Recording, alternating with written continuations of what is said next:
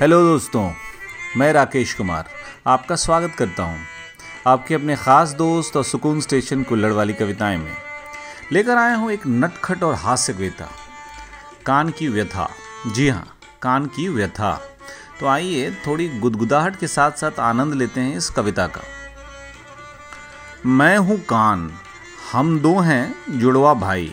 लेकिन हमारी किस्मत ही ऐसी है कि आज तक हमने अपने दूसरे भाई को देखा तक नहीं।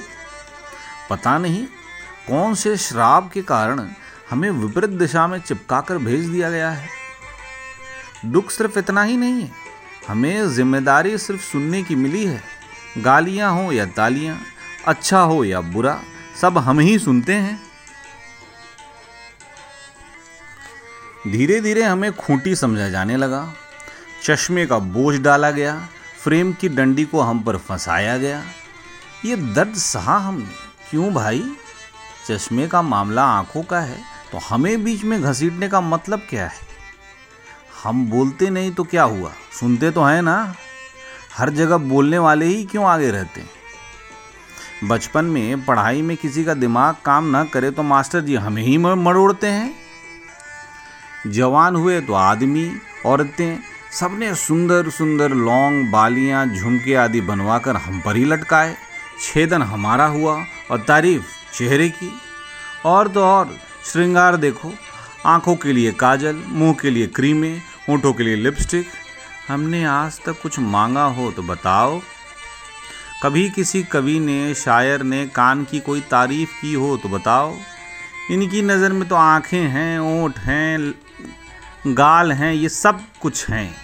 हम तो जैसे किसी मृत्यु भोज की बची खुची दो पूड़ियाँ हैं, जिसे उठाकर चेहरे के साइड में चिपका दिया, बस।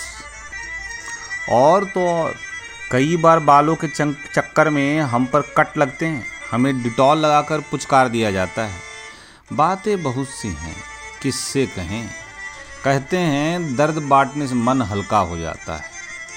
आँख से कहूँ तो आँसू टपकती हैं नाक से कहूँ तो वो बहाता है, मुँह से कहूँ तो वो हाय हाय करके रोता है। और बताऊँ, पंडित जी का जनेऊ, टेलर मास्टर की पेंसिल, मिस्त्री की बचे हुए गुटके की पुड़िया, सब हम ही संभालते हैं। और आजकल ये नया नया मांस का झंझट भी हम ही झेल रहे हैं। कान नहीं जैसे पक्की खूटियाँ हैं हम। और भी कुछ टांगना, लटकाना हो तो ले आओ भाई। तैयार हैं हम दोनों भाई।